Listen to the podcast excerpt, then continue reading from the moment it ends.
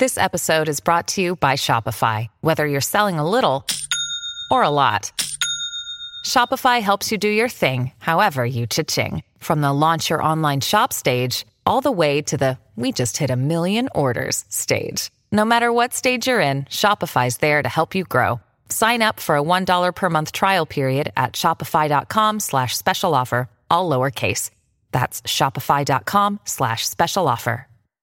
Sziasztok! A mai podcastet nem a szokásos körülmények között vettük fel, úgyhogy egy pici zörgés hallatszik alatta. Ezzel kapcsolatban elnézést, de azt gondolom, hogy ettől függetlenül nagyszerű adás lett, és abszolút élvezhető, úgyhogy dőjetek hátra, és jöjjön annak a kérdésnek a megbeszélése, hogy a Boston-e a jövő.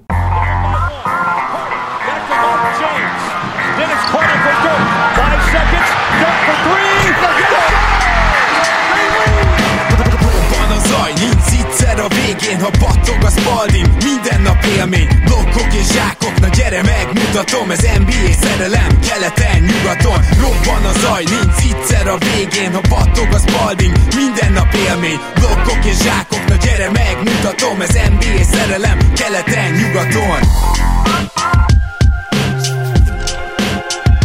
Szép jó napot kívánok mindenkinek, ez itt a Keleten-nyugaton podcast, én Rédai Gábor vagyok, mint mindig most is itt van velem Zukály Zoltán. Szia Zoli! Szia Gábor, örülök, hogy itt lehetek. Illetve van most még egy vendégünk, ugyanis a mai témánk, hát egy ilyen kérdéskör, a Boston a jövő? Vagy kijelentő mondatban, a Boston a jövő. Tehát ez még nem a Boston nyarának áttekintője lesz, hanem inkább egy picit megpróbáljuk megnézni, hogy hogy jutott idáig Danny Ainge, hogy jutott idáig Brad Stevens, ebben pedig a segítségünkre a Dodo Podcast egyik tagja, Gibászki Marci lesz. Szia, szia Marci! Sziasztok, üdvözöllek én is titeket. Hát a hangomért előre is elnézést kérek minden hallgatótól. Aki hallgatta a Dodo podcast adását, azt tudja, hogy fesztiválozni voltam. Hol is de volt ez a fesztivál pontosan? Mezőtúron voltam lent, de, de én mindent megteszek azért, hogy, hogy hallható és érthető legyen a, a hangom és a beszédem. Hát, mert nem voltál messze attól, hogy azt mondhattam volna, hogy éltél, mint Marci Hevesen, de ugye Heves megyétől egy pár kilométerre voltál, úgyhogy ezt sajnos nem tudom így elsütni. Akkor szerintem csapjunk bele egy picit abba, amiért itt vagyunk, mert hogy a végére megpróbálunk erre választ adni, hogy most akkor a Boston a jövő, vagy a Boston az új NBA csapatoknak a, az alfája. Mert hogy, mert hogy bennem ez sokszor megfogalmazódik, amikor látom Steven Széket és az ő csapatépítésüket, de ez az egész elképesztően régen kezdődött. Ott, hogy azt mondták, hogy jó, akkor most lassan ki fog öregedni Kevin Garnett, lassan kiöregszik. Paul Pierce, lassan kiöregszik mindenki abból a bajnok generációból, és kezdjük el őket elcserélni. És egyáltalán nem akartak jók lenni, hanem ugye elképesztő cseréket hajtottak végre, gyakorlatilag Danny Ainge akkor megteremtette ennek a franchise-nak a jövőjét. Igen, ezt mindenképp így gondolom. Az egy óriási trade sorozat volt, amiből mai napig élünk. Hát volt, van egy össz, Twitteren kiírt ilyen összevetés, hogy, hogy ez egy hány éves projekt volt. Hát ugye 2013-ban indult, és még mai napig van igazából kihatása annak a trade sorozatnak, ami ugye a Brooklyn nets történt főleg. Hát Billy Kinget azóta is átkozzák szerintem a Brooklyn Netsből, nálunk pedig Danny Ainge azóta a legnagyobb király. Én úgy gondolom, hogy nála a jobb GM a világon nincsen. Igaz, hogy a saját gyerekeit is alatná, volt is ezzel kapcsolatban tegnap egy vicces Twitter poszt, hogy kirakta, hogy az ő 15-ös rosteréből a hét gyereke az volt, már ott van, és akkor odaírta valaki alá, hogy csak kár, hogy már hármat elcseréltél belőlük. szóval, szóval, szóval, hogy ez így vicces volt, de, de szerintem fantasztikus munkát végez, és évről évről, jobb, évről évre jobbá teszi a csapatot. Szerintetek Danny, Danny Ainge szerencsés, vagy nagyon jó is, ugye? Még Red Auerbachnak volt egy jó tanácsa uh, Vic Grusbeck felé, hogy, hogy válassza ki Dannyt, mert hogy Danny szerencsés. És uh, én azt gondolom, hogy érvehetnek amellett, hogy azóta egy egész sor vagy sorozat olyan dolog történt, ami, ami ezt támasztja alá. Ugye tudjuk, hogy ez több ponton is, erről majd fog szerintem beszélni Marci, ez több ponton is elcsúszhatott volna azért ez a, ez a vonat, ugye elcsúszhatott volna a sínről, am, amelyen most azért elég nagy sebessége haladtok, és úgy néz ki, hogy elég jó destináció felé nyertam vagy. Ó, igen. De egyébként én teljesen egyetértek így azzal is, hogy, hogy nem csak azt kell néznünk természetesen, hogy mennyire jó volt Ainge, hanem azt azt is, hogy mi minden sikerül, de ez minden jó franchise, és igazából minden jó GM életében egy, egy fontos faktor a szerencse. Szóval akkor nézzük ezt végig. Mert kezdjük ott, hogy nyilván, hogyha az ember rengeteg, tényleg rengeteg draft picket kap, akkor azért, ha abból kijön valami jó, az már nem csak szerencse, mert hogy egyből igen, de mondjuk ötből nem. De akkor kezdjük azzal, hogy volt egy olyan trade, amiben, ha jól emlékszem, a pixfapekkel együtt öt darab picket kaptatok, vagy négyet? Na hát ez úgy nézett ki, hogy ugye Kevin Garnettet, Paul Pierce, Jason Terry-t és G- DJ White-ot küldtük a Brooklyn Netsnek, és cserébe sign and trade-del kaptuk Keith Bugans, Marshawn Brooksot, Chris Josephet, Chris Humphries, Gerard Wallace, a 2014-es draft picket, a 2016-os és a 2018-as draft picket, amire opció volt, hogy a 18-as pick swap ö, legyen, illetve a 2014-es trade exceptionjét kaptuk még meg a Brooklyn Netsnek. Valamint, ha jól sejtem, a 15-es és a 17-es pickkel meg pick swap jog volt. A 17-esen biztos. A 17-esen biztosan, a 15-ösön nem volt. Tehát hmm. a 18-as meg a 17-esre volt pick swap jog. Tehát nem elég, hogy megkaptátok ezt a Rahedli sok picket, de még a következő Kobit is Marshall Brooks személyében. hát uh, igen.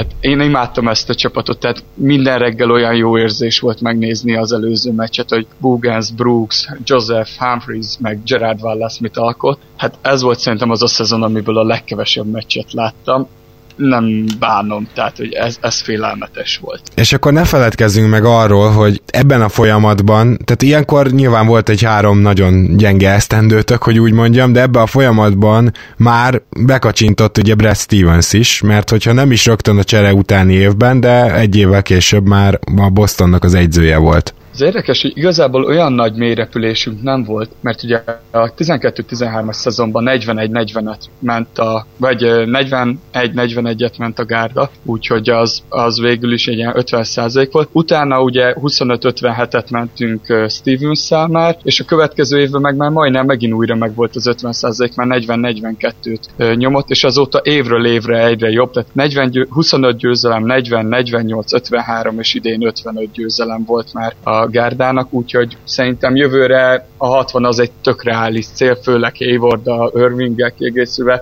én, sőt, én inkább azt mondom, hogy szerintem a 65 felé kéne közelebb lennünk, mint a 60-hoz. Na hát idáig majd eljutunk, azt mondanám azért, hogy lassan a testtel, de, de biztos, hogy ezt az adás végén ki fogjuk beszélni. Viszont azt is nézzük meg, szerintem nagyon fontos a Bostonnak az építkezésében, és hogy hogy juthattak el idáig, hogy Stevensnek szerintem volt egy víziója. Mert ugye hamarosan, kb. két évvel, a, vagy két és fél évvel azután, hogy ott volt Bostonban, kijelentette, hogy hát nála van magas ember, vannak a wingek, és vannak a ballhandlerök, és ennyi, tehát ezek a posztjai. És azt kell, hogy mondjuk, hogy ez teljesen egybevágott az NBA irányvonalával, csak ő még egy picit talán hamarabb is észrevette, de ami ennél is fontosabb, hogy a Boston nagyon látványosan e szerint építkezett. Tehát kevés magas ember, rengeteg switchable defender, vagyis váltható védő, aki a wingeken tud játszani, tehát kettestől négyes posztig, ezt mondjuk így, és hát nézzétek meg ugye, vagy nézzük meg a draft pickeket, tehát abszolút erről van szó ugye Jalen Brownnal és Jason Tatummal is. Úgyhogy gyakorlatilag ez egy olyan irányvonal is volt. Tudsz erről valamit, hogy, hogy Danny Ainge ilyen szempontból mennyire áll közeli kapcsolatba stevens mert nagyon úgy tűnik, hogy egyértelműen Stevensnek az akarata teljesül folyamatosan, amikor építik a csapatot? Ezt, ezt nem tudom megmondani, hogy mennyire beszélik meg, de biztos vagyok benne, hogy igen erős hatás van a kettőnek egymásra. Én amúgy Brown és Tatum mellé ide venném amúgy Smartot és Rózsiét is, akik oh, abszolút. Szintén egyes-kettes poszton is bevethetők, sőt Smart ugye védekezésben akár hármasig is, hogyha nem túl magas a hármas, akkor ö, oda tud menni. Testtel pedig akár besegítő védelként néha négyes ötösöket meg fog egy-egy támadás erejéig, úgyhogy Bocsánat, ő minden... ha nem túl magas a hármas, vagy nem túl LeBron. Igen. Hát vagy nem túl LeBron. Jó, de hát lebron senki nem fogja meg egy az egybe, úgyhogy ja. erről szerintem kár beszélni. Na jó, hát kivéve Kawai, de ezt most akkor tényleg ne is folytassuk. Amúgy nekem tök érdekes, hogy például a Stevens, amikor átvette a csapatot, akkor is, hogy hogy nézett ki, hogy akik igazából sokat játszottak nála, nem volt klasszikus centerünk igazából, tehát Olinyik már akkor öt volt, ugye akkor volt Jared Salinger, Jeff Green, Brandon Best, akik a magas sort vitték, és ezek közül igazi klasszikus center nem nagyon volt, és már akkor is a bedobó meg az irányító posztokon is olyan játékosok voltak inkább, Avery Bradley például, akik, vagy Courtney, akik azonnal tudtak kettes, hármas poszton, vagy egyes, kettes poszton váltani, és szerintem ő meglátta ebbe, hogy ez mennyire jó, és utána meg már végképp ráállt arra, hogy ilyen játékosokat rakasson magának össze. Egyetértetek azokkal a kritikákkal, most már nyilván így, így utólag ugye nehéz lesz, de Ainge nagyon sok ideig megkapta azt, hogy, hogy ugye ez az asset hoarding, ahogy mondják, tehát hogy felhalmozta a csere eszeteket, és, és nem igazán volt terve velük. Aztán utána kiderült, hogy, hogy így a csapat még azt is el tudta viselni gyakorlatilag, hogy, hogy két sztárjátékos a kidőlt, ugye Irving és Hayward személyében. Ezen túl azért, ha, ha főleg ha visszatérnek és jól játszanak majd, várjátok ti még azt, hogy, hogy megpróbálja majd egy, harmadik igazán nagy névért elcserélni esetleg, esetleg ezeket az eszeteket, amik még mindig megvannak, és, és most már lehet, hogy nem is feltétlenül lenne muszáj ugye bedobni egy nagyon tehetséges fiatalt, hanem meg lehetne oldani másképp is. Hát kérdés, hogy meg lehet oldani ugye másképp. gondolok itt plusz pikkekre, ezért mindig van két-három nagyon erős pikketek, ugye? jelen pillanatban is. Hát ugye, ha jól emlékszem, még a Memphis meg a Clippers pick, és még a Sacramento is Bostonban van. Jól emlékszem, Marci? Így van, így van mind a, mindegyik, illetve megvan a sajátunk is. Szóval pikkekből tök jól állunk, úgy gondolom, hogy tehetséges fiatalokból is, illetve én Smart újra szerződése mellett azért örülök nagyon annak, hogy őt ilyen áron meg tudtuk tartani, mert végre van egy olyan közepes szerződésünk, amit tudunk cserélni, mert Akkor. eddig csak olyanunk volt, ami ilyen 5-6 milliós, tehát ez a nagyon olcsó kategória, vagy pedig a maxos, vagy max közeli, és igazából nagyon nehéz volt cserélnünk. Egy közepes játékos nem tudtunk szerezni mondjuk padra, mert nem volt egy 10 millió körüli szerződésünk, amit be tudtunk volna dobni, és hiába voltak tehetséges fiataljaink, most egy Brownnak az 5 milliós fizetése mellé annyi értéket össze kellett volna még pakolni, pakolni, hogy azzal megkiürül a teljes keret. Tehát, hogy nagyon kellett ez, hogy na, ha nem is cseréljük ezt már de hogy legalább az esélyét megadjuk annak, hogy végre van egy olyan közepes fizetés, amit, amit tudunk mozgatni. Hát igen, egyrésztről. Másrésztről meg, hogy válaszoljak Zoli az eredeti kérdésedre. Én sosem tartoztam azok közé, akik ezt ilyen óriási hibának gondolták, ezt az asset hoardingot. Persze, hogyha a végén egyáltalán nem váltott be, akkor természetesen az. Csak hogy végül is Danny Ainge-ről elmondhatjuk ugye utólag, hogy megvárta a jó pillanatokat,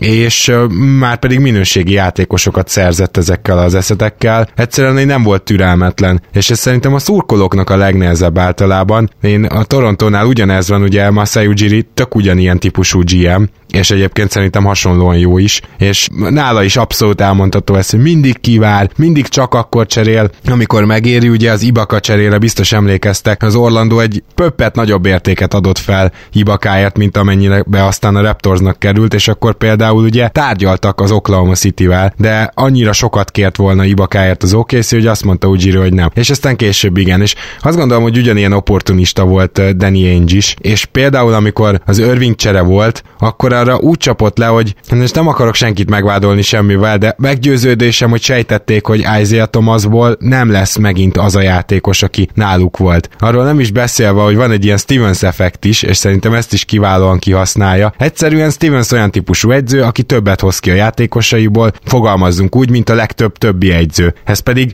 egyenesen az, az következik ebből, hogy ez a játékos máshol igen nagy valószínűsége nem lesz olyan jó. és azért erre most már van egy pár példánk, illetve láttuk ezt korábban többször Popovics vagy Budenholzer vagy ilyen rendszerekbe gondolkozó egyzőknél, hogy igen, ez bizony egy jelenség és létezik, és, és szerintem ilyen szempontból például Avery Bradleynek az elboltolása, vagy Jay Crowder elboltolása egyértelműen ezt mutatja számomra, mondjuk Deniésnek ezt az opportunista és helyzettel tisztában lévő felfogását. Én egyetértek veled, szerintem is. Én ez így.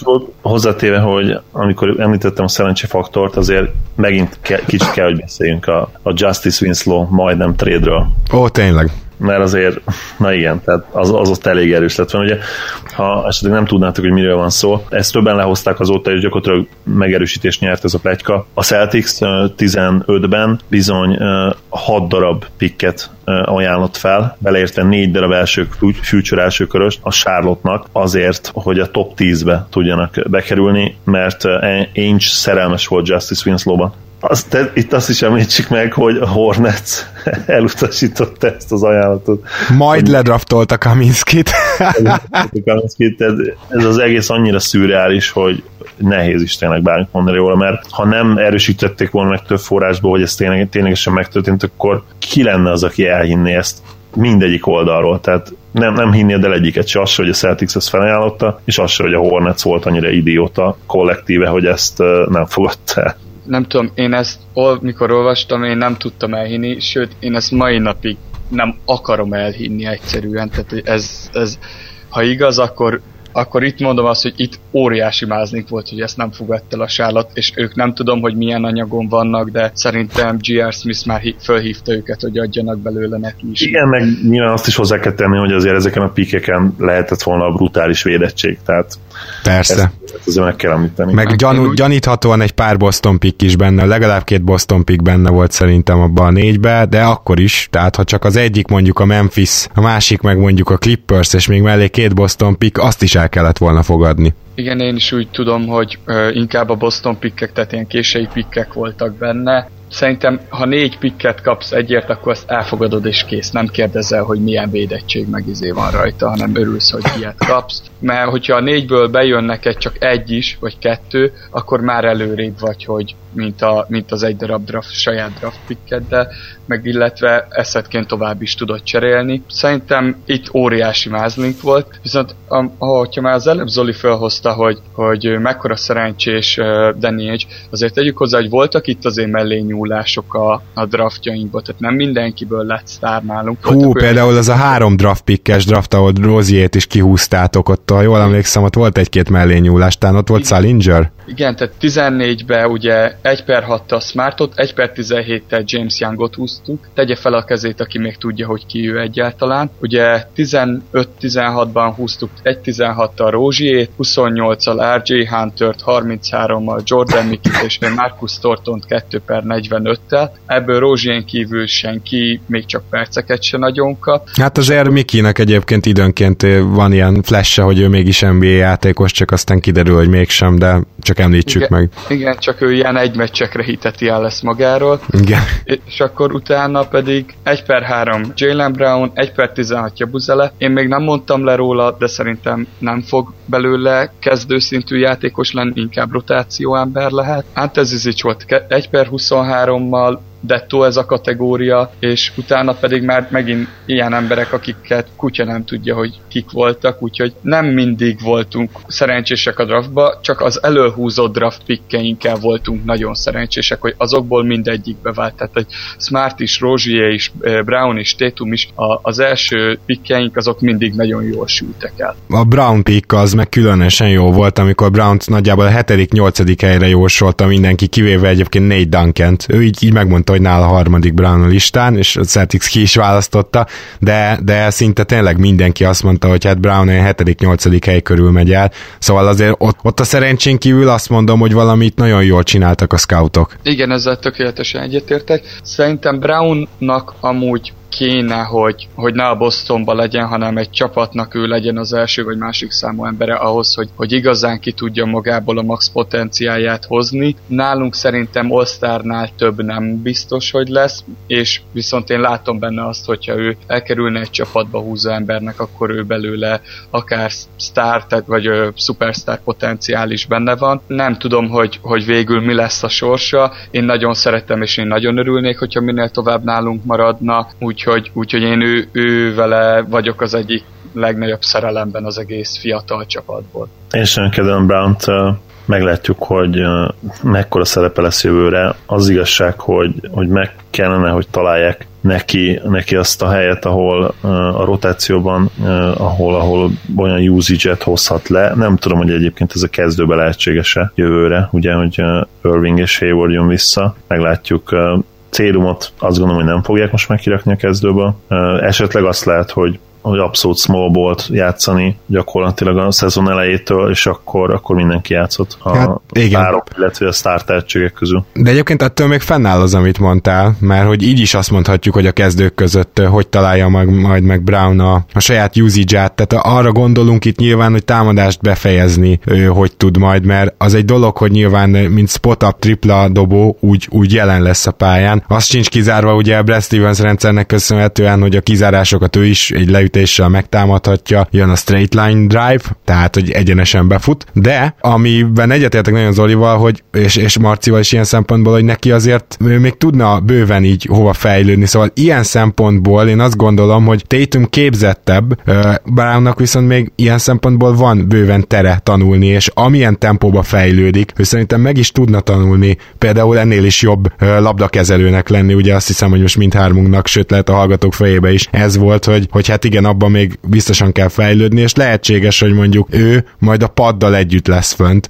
és akkor ez is megoldódik. Igen, Igen ugye a, a play azért megmutatta, hogy, hogy benne is ott motoszkál minimum a, a all-star, all-star potenciál. Térum szerintem legalábbis így superstar ceiling kontextusában többet mutatott a playoff alatt. Ugye volt egy egészen hihetetlen meccse, Game 7 ráadásul. Azt hiszem, hogy a, hogy a konferencia döntőbe, ahol ahol hihetetlen volt. Tehát uh, onnantól én mindent elhiszek róla. Tehát aki, aki egy pályafutása, ilyen korai pályafutása legfontosabb nagy színpados meccsén már, mert ugye egy konferencia döntő hetedik meccséről beszélünk, ilyen teljesítményt tud nyújtani, uh, arról én bármit elhiszek, és, és ezért is gondolom azt, hogy azért ha például usage beszélünk, neki nagyobb szerepet kell kapnia jövőre egyértelműen, mint Brownnak. Ugye az idén még nem feltétlenül volt így, több pontot átlagolt, talán több dobás lehetősége is volt, de azért inkább ilyen 2 per A, 2 per B opciók voltak, miután ugye már Irving is partvonalra került. Másképp kell ezt azt gondolom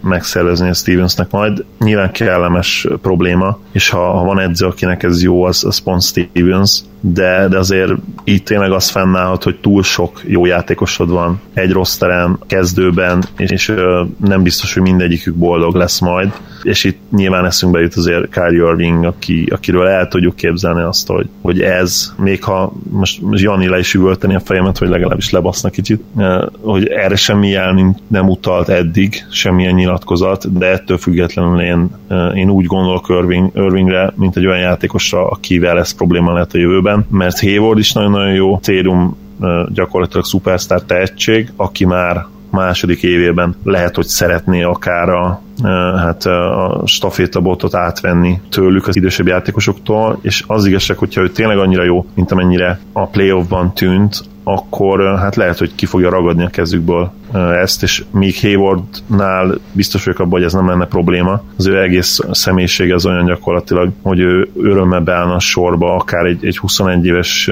22 éves srác mögé, hogyha az a játékos mondjuk olyan, mint egy fiatal LeBron, vagy egy fiatal véd, de Irvingről nem biztos, hogy ugyanezt el tudom képzelni. Úgyhogy én, én ilyen szemüvegen keresztül is fogom majd nézni a Celtics szezon kezdetét. Marci, mielőtt válaszolnál, ez én erre emlékeztem, úgyhogy gyorsan le is csekkoltam, tehát Jalen Brown szerzett több pontot, és nem Tatum az előző idényben. Igaz, nagyon szoros volt, 14 fél és 13-9, csak ennyi tárgyi uh, kisjavítás. Valószínűleg itt is meg. Szerintem a szezon második felében már talán, mint hogyha Tatum többet átlagolt volna, most nem fogom megnézni a game Persze, hát az lehet, csak a magában a szezonban gondoltam, hogy erre direkt emlékeztem, mert meg is néztem, és valóban, ahogy mondod, egyébként Tatumnak minden mutatója a triplát kivéve egyre jobb lett ugye ilyen szempontból a szezon végére. Hát a végére nehéz is lett volna, mert 40%-a triplázott a szezon elején, tehát azért 50-40-90-et lehozott volna rukiként azért néztünk volna, nyilván ettől azért kicsit messzebb volt, de... Tétum? Tétum. Tehát ő szerintem majdnem 50%-a triplázott konkrétan a szezon elején.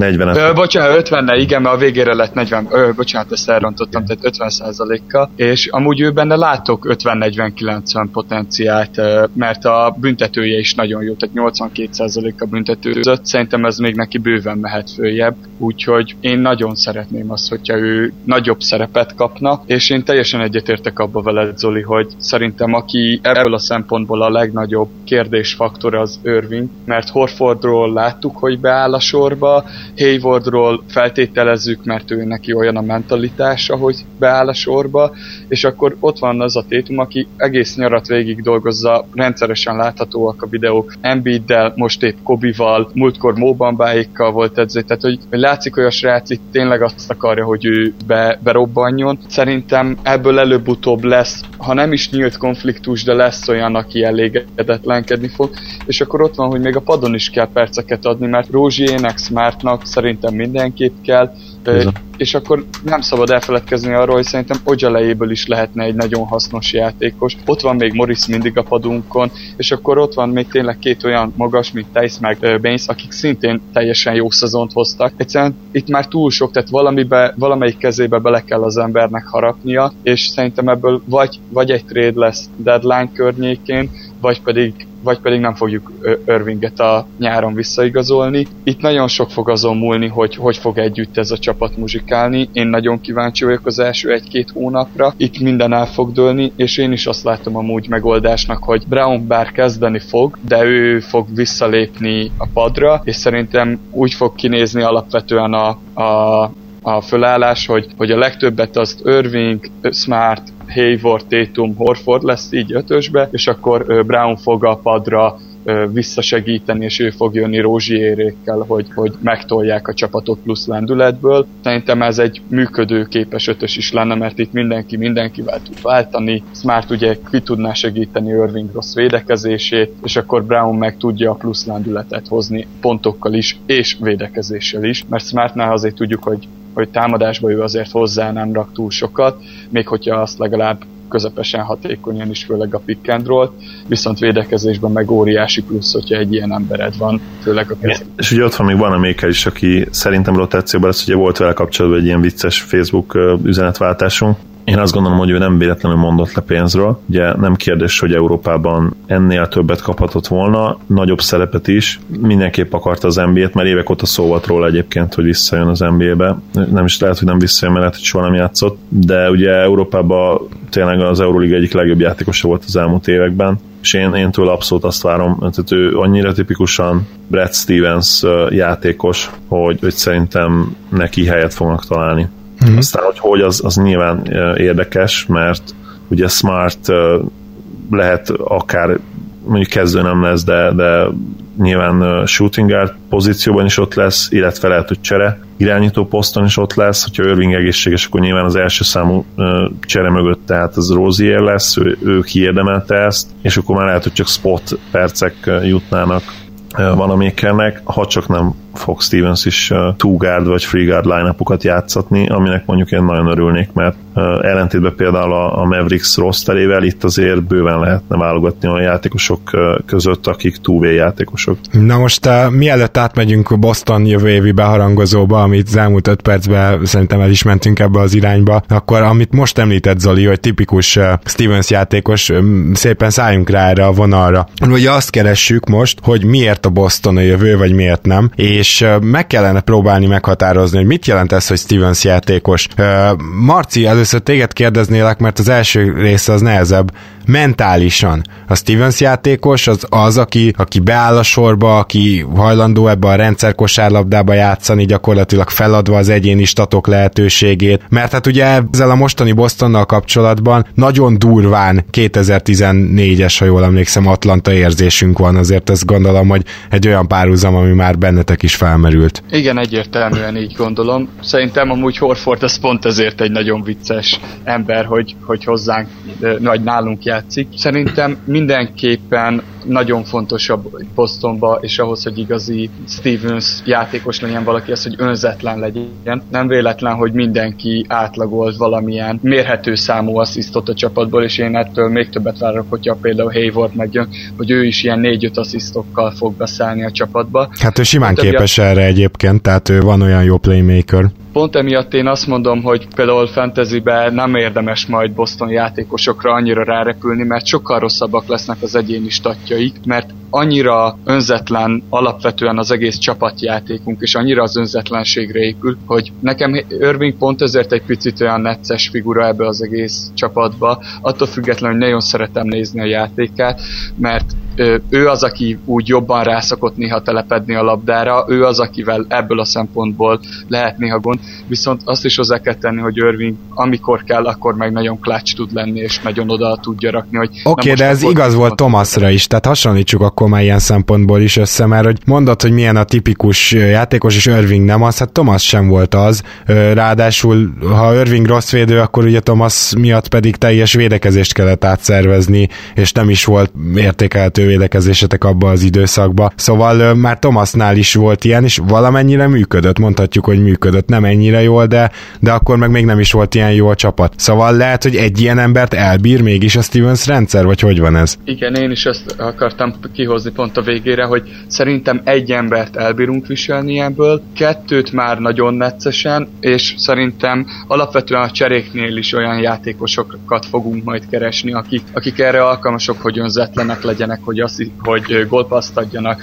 hogy zárjanak a másikra, hogy elvégezzék a piszkos munkát is, és szerintem ez nagyon jó ebből a szempontból a csapatunk, hogy mindenki beleteszi a piszkos munkát elől-hátul, és besegítünk, kisegítjük a másikat, és folyamatosan arra törekszik az egész gárda, hogy például amikor sérültek voltak Tice, illetve Irving, akkor ott legyenek, támogassák a csapatot, Hayward is folyamatosan ott volt, tehát mentálisan ez a csapat ez nagyon egybe van, és szerintem ez tényleg az kell, hogy olyan játékosok alkossák, akik fontosabbnak tartják a csapat sikert, mint az egyéni sikert. És pont emiatt lehet szerintem az, amit már Zolival egyszer beszéltünk, hogy én el tudom képzelni, hogy idén akár négy osztárt fog adni a Boston, de még abban sem vagyok biztos, hogy nem ötöt. De négyet, négyet én simán el tudok képzelni. Akkor ez is elősíteni ezt az Atlanta párhuzamot. Zoli, nyugodtan reagálj erre is, de kérdezném már tőled azt is, hogy neked mi az, ami Stevens rendszerében nagyon tetszik, vagy nagyon meglepő, akár a ját, leginkább a játékban, ugye? Mert olyan nehéz megfogni a Boston ilyen szempontból, hogy egy ilyen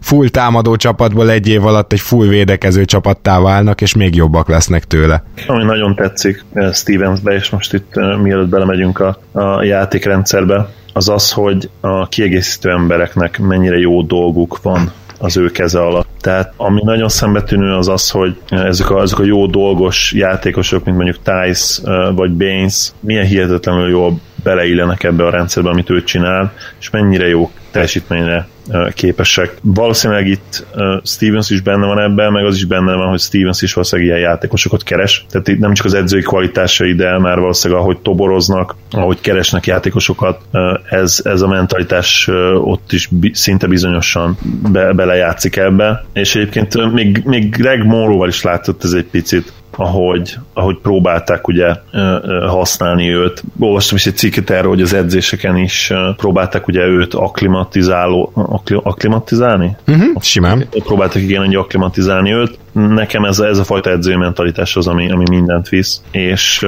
az a jó egyébként Stevensben, hogy nem tudom, hogy ezt nem biztos, hogy meg tudom erősíteni példákkal, de benne érzem is kicsit ezt a, ezt a dögöt, úgymond tudod, ez a, hogy mondani szokták, hogy vannak olyan arckifejezései, hogy meg olyan testbeszéde, hogy ő azért egy ilyen no-nonsense coach is lehet egyébként, tehát én nem tudom elképzelni azt, hogy, hogy ő bármiféle locker room problémát hosszú távon eltűr, és, és amikor az asztalra kell csapni, én azt gondolom, hogy ő az asztalra csap, és nem biztos, hogy ez jutna eszünkbe róla, ugye a baba arcáról először, ez a baba arcú gyilkos, ugye Steph Curry is. Igen, néha a jól lakott napköz is egyszer csak átalakul ilyen kis Napóleonná, tényleg benne van, de ugye a, a játékosok állítólag imádják őt, nem? Jól, jól tudom ezt, ugye, Marci? Igen, egyértelműen kiállnak mellette, és szerintem ez nem is véletlen. Eredményességben is ott van, és látszik az, hogy például az időkéréseknél mennyire isszák a szavait. Tehát nála nincs olyan, hogy kiveszi a táblát a kezéből a játékos, és akkor átírja a figurát, vagy bármi. Amit ő mond, az úgy van, mert tudják és elhiszik neki, hogy ez így lesz jó. Erre nagyon jó példa a Philadelphia elleni playoff párharc, ahol ugye másodpercek voltak hátra, hátrányban voltunk, időt kért, felrajzolta a figurát, eszembe nem jutott volna, hogy ebből egy Horford pöci lesz, és megoldották, és megcsinálták. Úgyhogy nagyon látszik, hogy amit kitalál, az működik, és elhiszik neki a játékosok, hogy ez működni fog, és emiatt pláne meg tudja csinálni, hogy működjön. Úgyhogy én nekem ő a, a kedvenc edzőm, nem csak azért, mert hogy Boston edzője, hanem azért, mert hogyha bármelyik másik csapatnál lenne, akkor is ennyire imádnám. Félelmetes, hogy mennyire tudja motiválni, megmozgatni a csapatot. Ugye nem egyszer volt, hogy elég komoly hátrányból fölállt a Boston évközben is, úgyhogy én azt tudom mondani, hogy szerintem ő, ha bemegy és azt mondja, hogy már pedig ez így lesz, mert akkor lesz eredmény, akkor, akkor a csapat ész nélkül beáll mögé és nyomja. Pedig nem az a fajta kinézetű ember, akire úgy elhinnéd, hogy ő egy ilyen falka vezér, de szerintem ő maximálisan az, aki így hátulról bábmesterként irányít mindent, és pontosan tudja, hogy mit, miért és hogy akar, mit fog csinálni, és hogyan fog eljutni a bajnoki címig, hogyha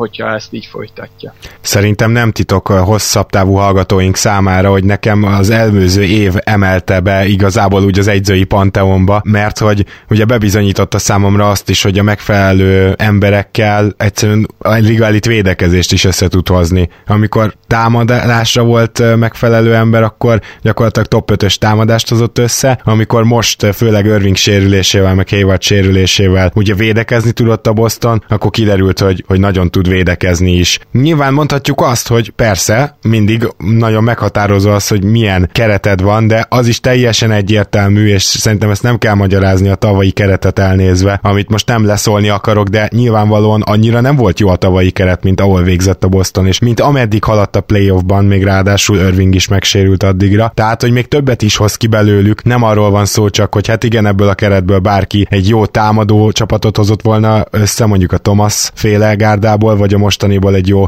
védekező csapatot. Nem, bebizonyította tényleg, hogy mind a kettőt tudja, és hát ugye amiben az ő egyik zsenialitása megmutatkozik, azok pont az időkérés utáni, utánhívott playek, úgyhogy nem csodálom, amit Marci mondta, hogy az időkéréseknél senkinek eszébe se jut visszakérdezni, mert ebben valószínűleg nem tudom még miben a liga legjobbja, de ebben egészen biztosan a liga legjobbja. És ugye itt rengeteg olyan play van, amit ő még az egyetemi évei alatt talált ki, hogyha jól emlékszem. Igen, én is úgy láttam összehasonlításos videót, fenn van a Youtube-on, hogy ugyanazt a figurát lehívta egyetemen, mint amit utána lehívott a Boston át, tehát azért ez fantasztikus, hogy át tudta ültetni a profik közé. Amit még akartam így egy mondatban mondani, aztán átadom a szót, hogy, hogy nekem ott emelkedett oda, hogy most már nálam ő a top edző jelenleg a ligába, amikor ezt az kiherélt, teljesen létszám hiányos csapatot, ahol tényleg a kezdőknek egy jelentős részét elvesztettük, eljutotta a konferencia döntőbe, és ott is hét meccsig. Nálam, ő, nálam itt lépett oda, hogy, hogy ő nálam jelenleg most már a top. Addig is egy nagyon jó edzőnek tartottam, de, de ez volt az, ami, ami végképp lökte őt. Igen, és egyébként Amiben még abszolút látszott ez a Steven zsenialitás, hogy a, a Thomasra épült játékrendszer után, ami egyébként eléggé hasonlított az Ellen Iverson féle filire, nyilván messze nem volt olyan uh, sikeres végül, hogy az a csapat döntőbe jutott, illetve Iverson, bár én ugye őt is uh, overratingnek tartok, mint kb. mindenkit, de azért uh, azt kijelenthetjük, hogy Thomas messze nem volt ennyire jó. Mégis miután az a szezon lecsengett, gyakorlatilag meg tudta reformálni szinte azonnal az a következő évi offense és ha nem is mentek el teljesen a Beautiful Game irányba, azért egyértelműen látszott az assist számokon is, meg úgy egyébként a játékhívásokon is, hogy, hogy ott már egy sokkal kiegyensúlyozottabb támadójáték folyik, és nyilván ezt szeretné jövőre még inkább tökéletesíteni, és, és gyakorlatilag akkor már lehet, hogy, hogy a 2014-es Spurs-re hajazva megcsinálni ami hát elképesztő lenne, hogyha sikerül. Elképesztő lenne,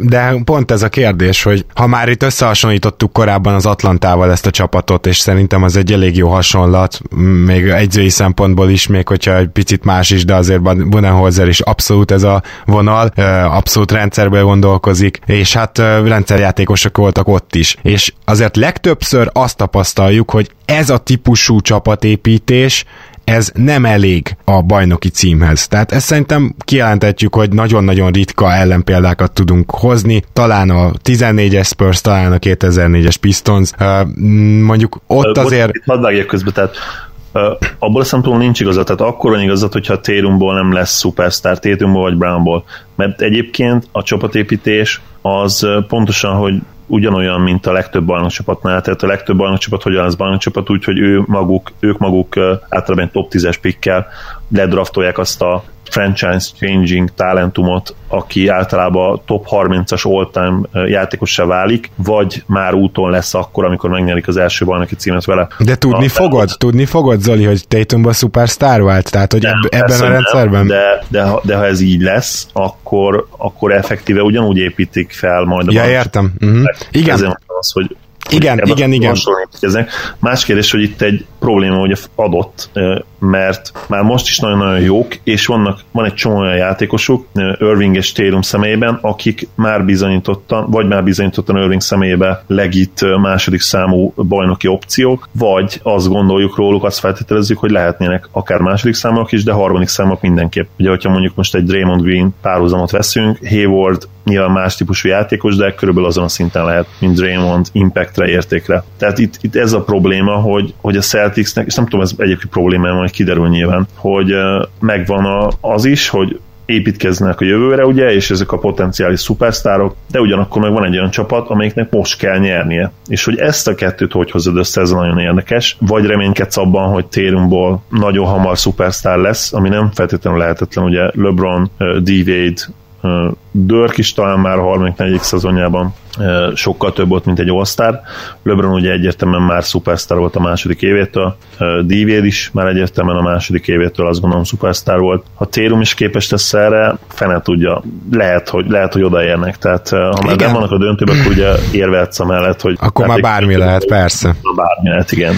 Jó, ért, értem ezt, Zoli, értem ezt, csak ne arra úgy, hogy félbeszakítalak, csak ma, maga a kérdésem az, hogy kiderül-e, az arra vonatkozott, hogy ebben a rendszerben kiderül-e, átépíti-e például Stevens akkor, hogyha a superstar szintre lépne Tatum, átépíti-e a rendszert úgy, hogy akkor Tatumnak a lehető leghatékonyabb legyen az, mint ahogy mondjuk Curry köré felhúzták körrék a rendszert. Mert szerintem nem. Tehát én az, az amellett érvelek, hogy lehet kivételesen tíz évenként ilyen tényleg abszolút önzetlen rendszerrel bajnok csapat, úgyhogy nem igazán épül, vagy ha valakire épül, akkor az Horford, tehát ezt tegyük tisztába, hogy leginkább Horfordnak a, a képességei köré épül fel ez a rendszer, ha már valakit mondanunk kell, de vajon garancia-e, és azt akartam még ezt tenni, hogy én egyre nagyobb esélyt látok arra, hogy ez megvalósulhat így is, hogy mondjuk akár Tatum nagyon nagyot fejlődik, de mégsem lesz 25 pontos játékos a rendszernek köszönhetően, mégpedig azért, mert Stevens nem csak annyit csinált, hogy önzetlen rendszert épít fel,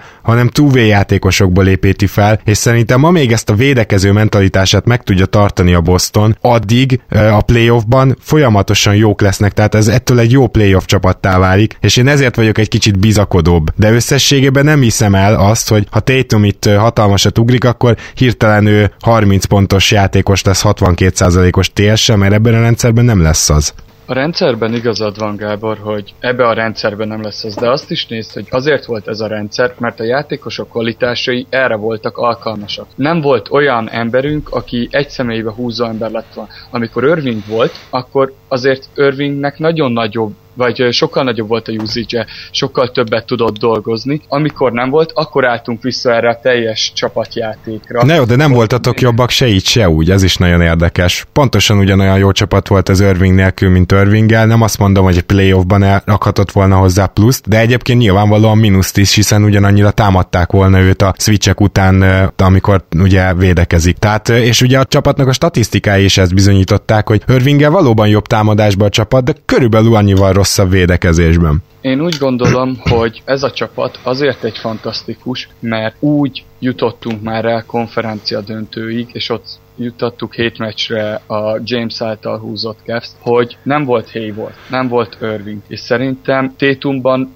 még, mindig, még rengeteg upside van, illetve úgy gondolom, hogy Brownban is, még ebbe a csapatban is van valamennyi, csak nem annyi, amennyit összességében gondolok róla. És én úgy gondolom, hogy e, pont emiatt csapatjátékkal is el tudnánk jutni bajnoki címig, főleg, hogy szinte minden játékosunk örvinget leszámítva túvé játékos a húzó emberek közül. Hát azért a... én még Tatumot bőven oda nem, nem sorolnám túvé játékosnak, de például ez már jövőre abszolút változhat, úgyhogy ez csak ilyen mellékes megjegyzés lehet, hogy igazad van, szerintem ő az, aki azért meg tud tanulni nagyon gyorsan majd védekezni. Sőt, sokat fejlődött az idény során is, ezt is tegyük hozzá. Ez így van, egyértelműen így van, mert évelején azért csak az nem verte meg, aki nem akarta, most meg azért már voltak szenvedések ellene. A másik dolog, hogy szerintem, hogyha azt fogja látni Stevens, hogy működne az a csapat, ami Tétum köré épül, akkor szerintem ő Zoxon nélkül átalakítaná a játéknak egy részét, hogy amikor Tétum fönn van, akkor inkább azt játszuk, amikor nincs van, akkor meg inkább ezt a csapatjátékos történetet. Szerintem ez fog igazából megvalósulni. Nagyon sok múlik azon, hogy Irvingnek mi lesz a sorsa. Hogyha ő marad, akkor szerintem mindenképp kell majd valamilyen szinten változtatni a játékon. Én pont ezért gondolom azt, hogy, hogy könnyen elképzelhető, hogy ő lesz az, aki mozdítva lesz, vagy csere által, vagy csak elengedés által. Nem tudom, hogy, hogy végül is mit fognak dönteni. Az viszont biztos, hogy szerintem Stevens meg fogja oldani, hogy mindenképp a leghatékonyabb csapatot hozza ki, mert ez nem tisztán egy csapatjátékra épülő csapat, hanem ez egy sztárok által húzott csapatjátékra épülő csapat. Bármelyik játékosunkban benne van a kezdőben az, hogy ő egy adott meccsen elő tud lépni, és akkor Stevens simán át fogja rárajzolni a, a játékot, mint ahogy tényleg mondom, Irvinggel többször láttam, hogy ez megtörtént. Zoli, a Boston a jövő? Tehát contender lesz a következő években a Boston így ebben a formában? Mit gondolsz? Kérdés, hogy contender lesz. Én azt gondolom, hogy a jelenlegi játékrendszerrel Irvinggel is contender lehetne, Irving nélkül is contender lesz. A kérdés itt nyilván az, hogy mi kell mondjuk jövőre például ahhoz, hogy hogy egy korszakos csapatot letaszítsanak a, a trónról, amelyik high-end talent terén, tehát a top játékosai, top játékosait nézve lényegesen tehetségesebb. Itt ez a kérdés, hogy van-e az a csapat struktúra, van-e az a kohézió, van-e az az edzői kvalitás, ami, ami áthidalhatja ezt. Ebben nem vagyok biztos, illetve abban biztos vagyok, hogy időnként megtörténhet. A kérdés az, hogy akár már jövőre megtörténhet, illetve hogy meg fog-e történni a következő 3-4 évben, amennyiben a Warriors együtt marad. Ez egy nagyon érdekes dolog, és egyébként Térumot én már most azért two-way playernek mondanám. Ha jól emlékszem, hetedik volt például DRPM-be a, a, a kis csatárok között, és nagyon-nagyon intelligens védekezést játszott már a, a szezon második felébe, illetve a play úgyhogy uh, nyilván nem olyan szinten two-way player mondjuk, mint egy Kawai, de, de védekezik is, és nem volt rossz védő. Tehát, nem egy Jabari, ez kétségtelen, tehát, hogy igen. Plusz, plusz kettes DRPM volt, ugye szezon végére, tegyük hozzá, hogy ez a rendszernek is. Igen, ilyen. itt a Boston játékosok nem, nem szerepeltek rosszul, kivéve Irvinget, azt hiszem ő így is. Ezért mondom, hogy Stevens a, a Celtics MVP-je, nem kérdés, és akkor talán így úgy fogalmaznám át, hogy ahhoz, hogy bajnoki címet nyerjenek, ahhoz az kell, hogy ne Brad Stevens legyen a csapat MVP-je. Ú, ez rohadt jó, ez nagyon tetszik. Marci, a Boston a jövő, és kicsit, kicsit itt a homerséget tessék félretenni. Mit gondolsz, lesz-e ebből bajnoki cím, ebből a Stevens és Ainge féle csapatépítésből, folyamatból, aminek most így leg, hát kb. a közepén lehetünk nagyon adom azt, amit Zoli mondott, hogy az kell, hogy bajnoki címhez, hogy ne Stevens legyen az MVP-nk. Ez szerintem is így van. Én bízom benne, hogy Tétum lesz az, és én nagyon szeretném, hogy ez így is legyen. Én úgy gondolom, hogy a Boston az egyik jövő, ez a winges, ballhandlerös, centeres felállás pedig szerintem az NBA jövője, még akkor is, hogyha hogyha ezzel nem biztos, hogy mondjuk most öt év alatt négy bajnoki címet fogunk nyerni, akkor is erre át kell nyilván állnia majd a többi csapatnak, mert ez láthatóan működik, és látszik, hogy a többi csapat is próbál lefelé már menni. Én úgy gondolom, hogy én már akkor is elégedett leszek, hogyha az elkövetkezendő öt évben mondjuk játszunk három döntőt, vagy, és, vagy kettő döntőt, de abból egyet megnyerünk. Én akkor már azt fogom mondani, hogy, hogy elégedett vagyok a csapattal, meg ezzel a csapatépítéssel, de nyilvánvalóan azért annak szurkolok, hogy ez inkább kettő-három bajnoki cím legyen legyen. Nagyon nehéz dolgunk van, az idei nyáron nagyon jól dolgozott az Indiánál, látjuk ugye, hogy a Philadelphia nagyon jön a nyakunkra, illetve hát a Torontóról nem szabad sose elfeledkezni, és akkor Dark Horse-ként ott van a Bucks, aki ellen láthatóan szenvedünk, nem tudom miért, de én azzal, hogy most edzőfronton is erősödtek, nagyon félek tőlük. Őket szeretném igazából talán a legjobban elkerülni, hogyha a tavalyi tapasztalatból indulok ki. Szerintem, szerintem ez a jövője a játéknak, amit a Boston játszik. Az, hogy eredményességben mi ebből mit tudunk kihozni, az meg majd rövidesen kiderül. Én ezt még tovább specifikálnám itt a kis záró gondolatomban, tehát én azt mondanám, hogy rengeteg csapat fog azért ezen az irányvonalon menni, mert ez az irányvonalhoz nem kellenek feltétlenül szupersztárok ahhoz, hogy jó legyél és eredményes. És ez minden csapatnak, vagy rengeteg csapatnak, akinek nincs mondjuk egy Carl Anthony Towns, vagy Anthony Davis a keze alatt éppen, valószínűleg ez az irányvonal tetszeni fog és hogyha ezt megnézed, akkor ebből már látszik, hogy Stevens valami nagyot alkotott, mert ugye a legjobb csapatok mindig akkor jók, hogyha sztárok is vannak, és rendszer is van, tehát nagyon ritka az a csapat, amelyik enélkül tud sikeres lenni, mondjuk az egyik vagy a másik nélkül. És még annyit mondanék, hogy ha nem lennék Raptors drukker, akkor én nagyon drukkolnék a Bostonnak abban a tekintetben, hogy mutassa meg azt, hogy a, az elképesztő mélység is lehet mondjuk tényleg ha nem is szuper, de sztárokkal, plusz elképesztő mélységgel is lehetséges az, hogy bajnoki címig juss. Ugye ez általában nem igaz. Sőt, Zoli rendszeresen mondja is, hogy mennyire hiányzik ugye egy top 20-as, top 30-as all-time talent bizonyos csapatokból. Ahhoz, hogy ez megtörténjen, valószínűleg gót védekezés kell, amit ugye a 2004-es Pistons, Pistons. Tehát csapatot tartják minden idők legjobban védekező csapatának. És, és pont ezért drukkolok a Bostonnak kicsit, de természetesen most, hogy a Raptors, amelyik teljesen sík ugyanilyen csapat ebből a szempontból, tehát nagyon mély, jó fiatalok vannak, egy-két sztár, és most egy tényleg egy top 5 talent is érkezett, és egy all-time top 30, top 40-es talent, hogyha, hogyha végre játszik is. Most természetesen annak szurkolok, hogy, hogy ne ez az irányvonal jöjjön be mégse, hanem, hanem a Raptors Z Kawhi Leonarddal. Minden esetre ezért elképesztően szimpatikus, sak, és hát lehetséges, hogy ilyen szempontból rengeteg változást idéz majd elő Brad Stevens az NBA-ben, ahogy azt tette például annó Mike D'Antoni. Úgyhogy ilyen szemüveggel is érdemes lesz szerintem az egész ligát figyelni a következő években. Marci, nagyon szépen köszönöm, hogy itt voltál, és köszi, hogy megpróbáltuk, megpróbáltunk rájönni arra, hogy a Boston -e a jövő. Köszönöm szépen, hogy itt lehettem, és bízom benne, hogy jövő tavasszal találkozunk a konferencia döntőbe, és akkor beszélgethetünk újra arról, hogy akkor a Raptors vagy a Boston irányvonala volt-e a jobb. Így van. Arra befizetnék, és be is fogok fizetni hamarosan a League Pass. Hát ez szerintem szenzációs utolsó szó volt, Zoli. Én is köszönöm, Marci, hogy elfogadtad a meghívást. És Zoli, természetesen neked is köszönöm, hogy itt voltál ma is. Örülök, hogy itt lettem. Kedves hallgatók, ne feledkezzetek meg a szokásos dolgokról, Facebook, iTunes, SoundCloud, YouTube, ahol ha minden igaz hamarosan feliratozva láthatjátok a Marvin adást, aminek köszönjük szépen a visszajelzéseit, vízhangjait, fantasztikusak, és akkor a patreon.com per keleten-nyugaton is nézzétek, hiszen hogyha tetszenek ezek a műsorok, azon keresztül tudtok minket akárcsak havi egy dolcsival is támogatni. Köszönjük, hogy itt vagytok, köszönjük, hogy hallgattok minket. Sziasztok! Köszönjük, hogy hallgattok minket. Sziasztok! Ha más podcastekre is kíváncsi vagy, hallgassd meg a Béton műsor ajánlóját.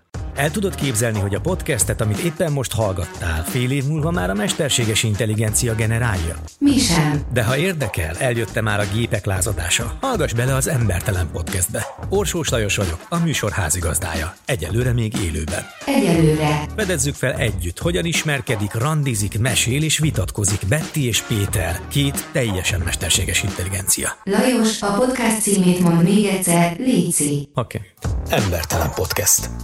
Ez a műsor a Béton közösség tagja.